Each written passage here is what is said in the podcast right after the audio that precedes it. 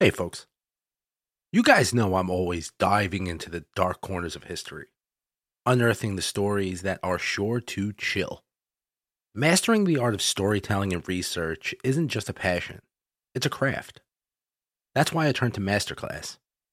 Whether I'm analyzing historical documents or piecing together ghostly tales, Masterclass has been an invaluable resource in honing my skills.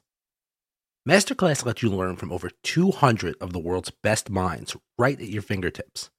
And the best part is it's all available for just $10 a month with an annual membership. I've been particularly captivated by the class on investigative journalism taught by Pulitzer Prize winner Bob Woodward. His insights into uncovering the truth may have transformed the way I approach each episode here. What's incredible is that 88% of members feel that Masterclass has made a positive impact on their lives. And trust me, I'm one of them. The depth of knowledge and practical tips I've gained have boosted my confidence and enriched the content that I bring to you every week. As a listener of Haunted American History, you get an exclusive 15% off an annual membership. Just visit masterclass.com slash haunted. That's masterclass.com slash haunted to save 15% on limitless learning. Plus, every new membership comes with a 30-day money-back guarantee, so what are you going to lose? Don't wait. Join me and start transforming your passions into expertise by visiting masterclass.com slash haunted. I'll see you there. Stave 5. The end of it.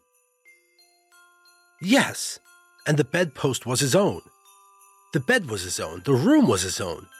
Best and happiest of all, the time before him was his own. To make amends in. I will live in the past, the present, and the future, Scrooge repeated as he scrambled out of bed. The spirits of all three shall strive within me. Oh, Jacob Marley, heaven and the Christmas time be praised for this. I say it on my knees, old Jacob, on my knees.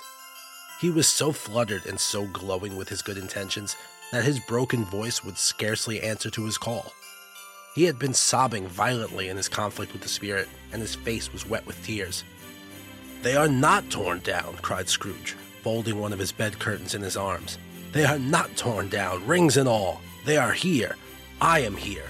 The shadows of the things that would have been may be dispelled. They will be. I know they will.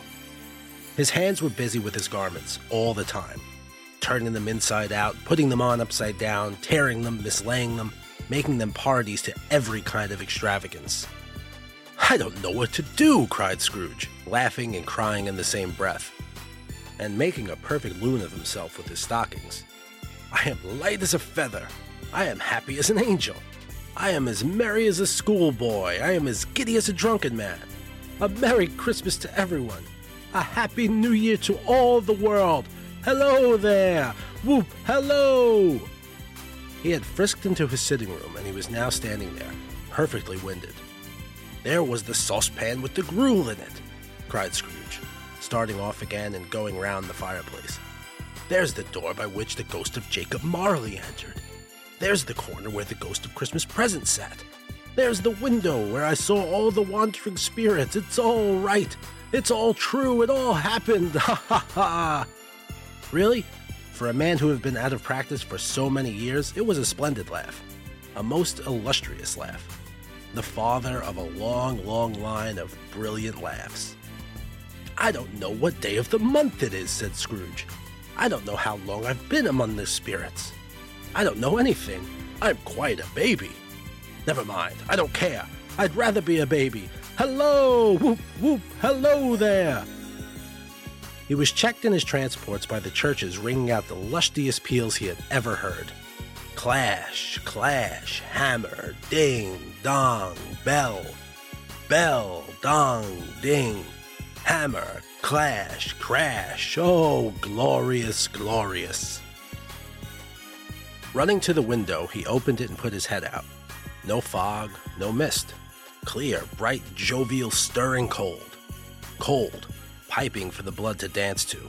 Golden sunlight, heavenly sky, sweet fresh air, merry bells. Oh, glorious, glorious. What's today? cried Scrooge, calling down to a boy in Sunday clothes, who perhaps had loitered in to look about him. Eh?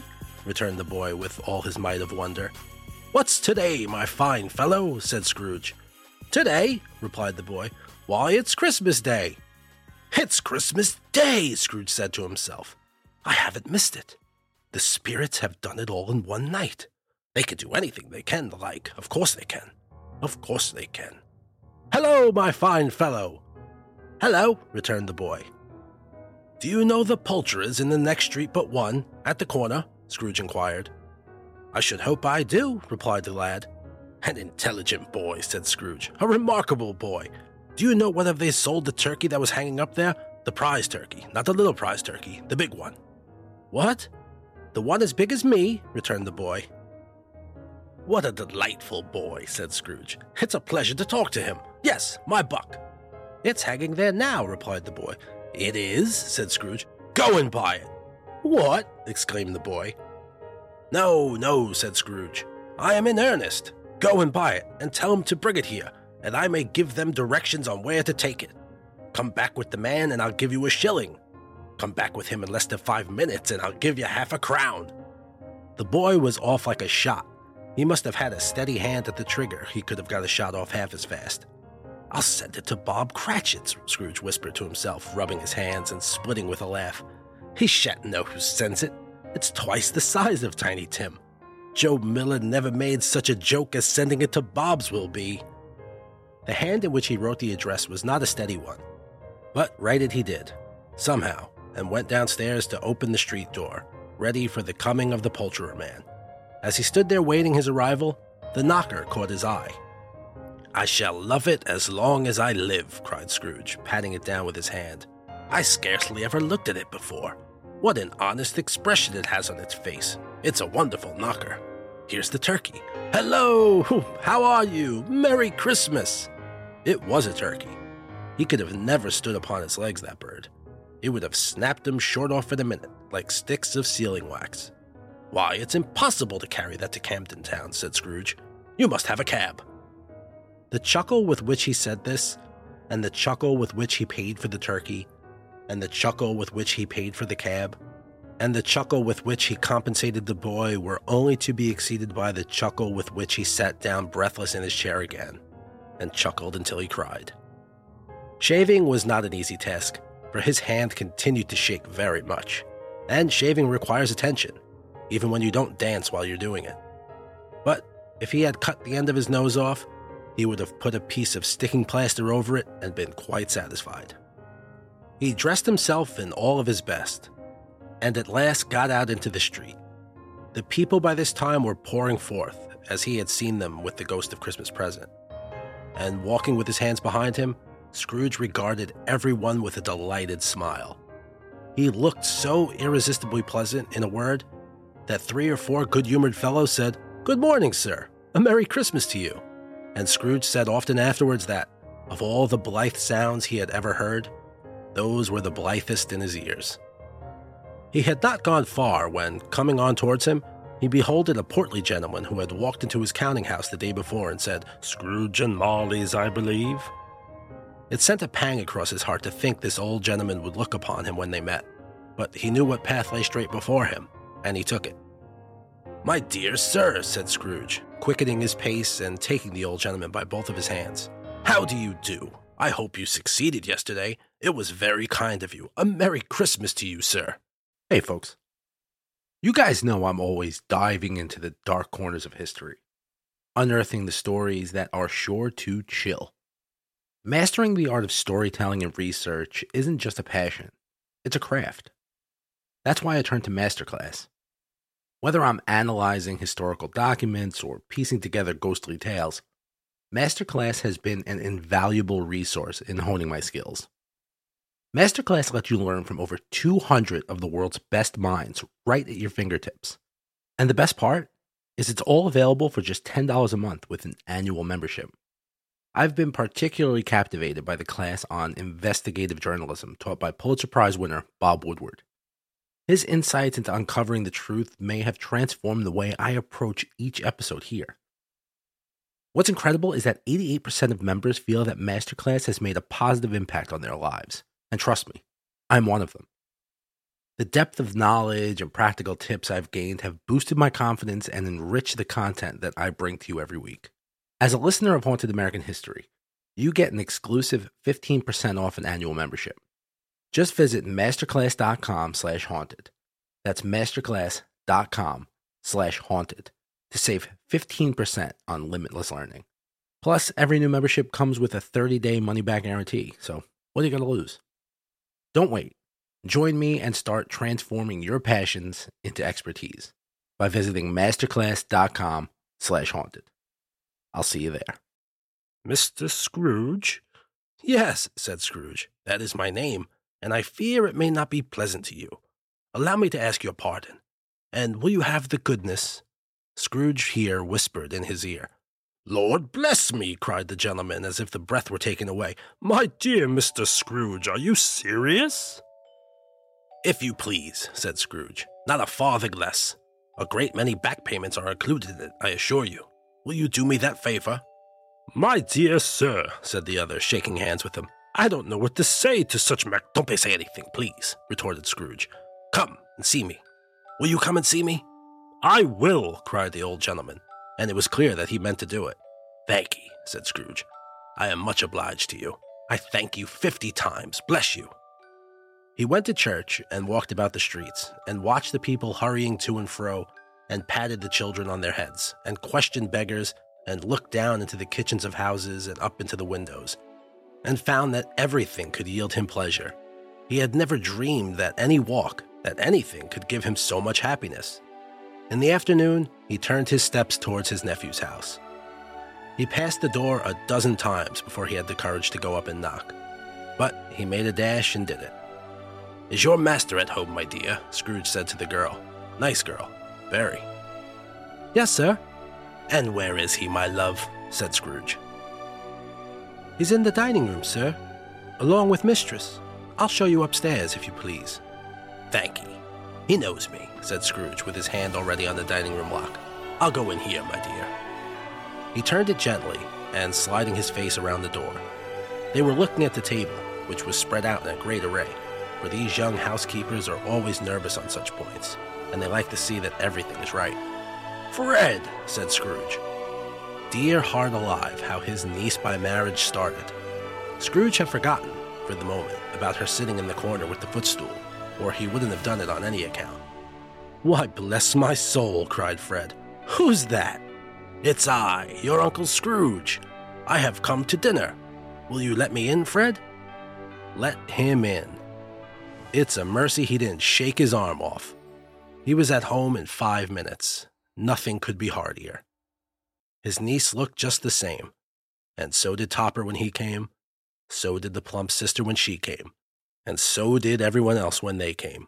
Wonderful party, wonderful games, wonderful company, wonderful happiness. But he was early at the office the next morning. Oh, he was early there. If he could be there first and catch Bob Cratchit coming late, that was the thing he had set his heart upon. And he did it. Yes, he did.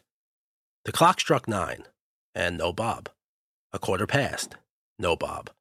He was a full eighteen and a half minutes behind his time. Scrooge sat with his door wide open, that he might see him come into the tank. His hat was off before he opened the door, his comforter, too. He was on his stool in a jiffy, driving away with his pen, as if he was there trying to overtake nine o'clock. Hello, growled Scrooge in his accustomed voice, or as near as he can feign it. What do you mean by coming here at this time of day? I'm, I'm very sorry, sir, said Bob. I am behind my time. You are? repeated Scrooge. Yes, I think you are. Step this way, sir, if you please. It's only once a year, sir, pleaded Bob, approaching from the tank. It shall not be repeated. I was making rather merry yesterday, sir. Now I'll tell you what, my friend, said Scrooge. I'm not going to stand for this sort of thing any longer. And therefore, he continued, leaping from his stool and giving Bob such a dig in the waistcoat that he staggered back into the tank again. And therefore, I am about to raise your salary. Bob trembled and got a little nearer to the ruler. He had a momentary idea of knocking Scrooge down with it, holding him and calling people in the court to help and for a straight waistcoat. A Merry Christmas, Bob, said Scrooge with the earnestness that could not be mistaken, and he clapped him on the back. A merrier Christmas, Bob, my good fellow, than I have ever given you for many a year. I will raise your salary and endeavor to assist your struggling family, and we will discuss your affairs this very afternoon over a Christmas bowl of smoking bishop, Bob. Make up the fires and buy another coal scuttle before you dot another I, Bob Cratchit. Scrooge was better than his word. He did it all, and infinitely more. And to Tiny Tim, who did not die, he was a second father. He became as good a friend, as good a master, and as good a man as the good old city knew, and any other good old city, town, or borough in the good old world. Some people laugh to see this alteration in him, but let them laugh, for he was wise enough to know that nothing ever happened on this globe for good at which some people did not have their fill of laughter in the outset. And knowing that such of these would be blind anyway, he thought it quite as well as they should wrinkle up their eyes and grins and have the malady in less attractive forms. His own heart laughed, and that was quite enough for him. He had no further intercourse with spirits, but lived upon the total abstinence principle ever afterwards. And it would always be said of him that he knew how to keep Christmas well, if any man alive possessed the knowledge. May that be truly said of us, and all of us. And so, as Tiny Tim observed, God bless us, everyone.